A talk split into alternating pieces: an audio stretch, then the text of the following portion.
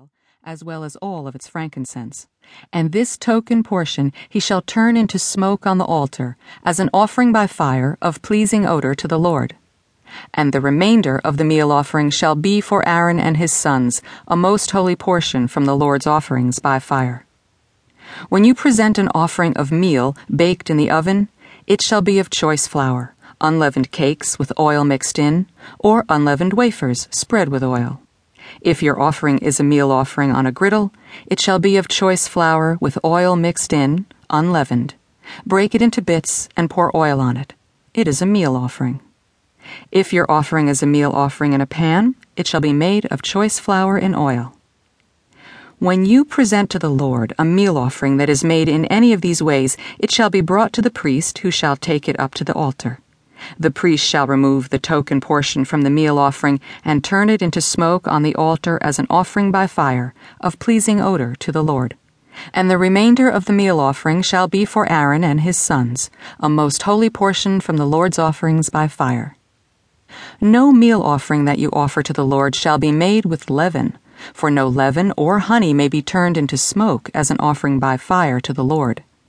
You may bring them to the Lord as an offering of choice products, but they shall not be offered up on the altar for a pleasing odor. You shall season your every offering of meal with salt. You shall not omit from your meal offering the salt of your covenant with God. With all your offerings you must offer salt. If you bring a meal offering of first fruits to the Lord, you shall bring new ears parched with fire, grits of the fresh grain as your meal offering of first fruits. You shall add oil to it and lay frankincense on it. It is a meal offering. And the priest shall turn a token portion of it into smoke, some of the grits and oil, with all of the frankincense, as an offering by fire to the Lord. If his offering is a sacrifice of well being, if he offers of the herd, whether a male or a female, he shall bring before the Lord one without blemish. He shall lay his hand upon the head of his offering and slaughter it at the entrance of the tent of meeting. And Aaron's sons, the priests, shall dash the blood against all sides of the altar.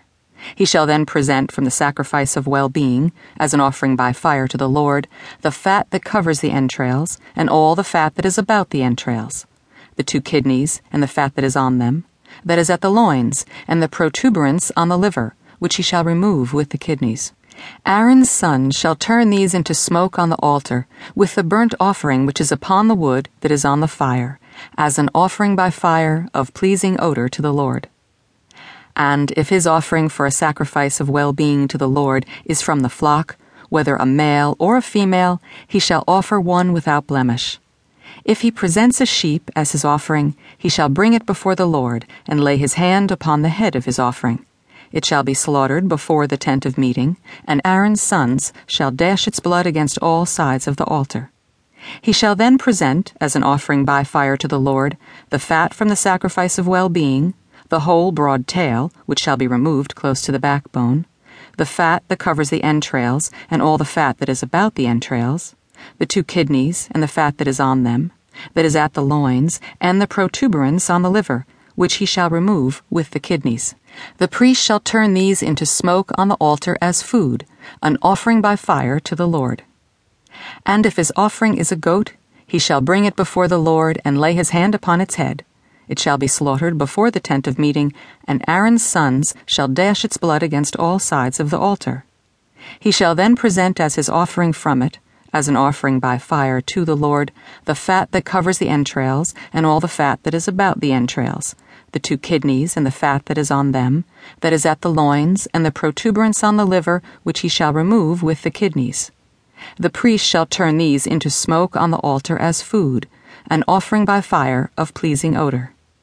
All fat is the Lord's. It is a law for all time throughout the ages, in all your settlements. You must not eat any fat or any blood.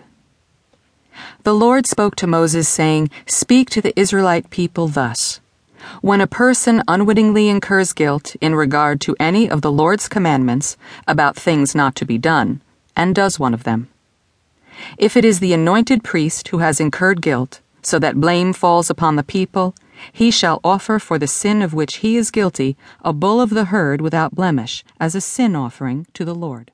He shall bring the bull to the entrance.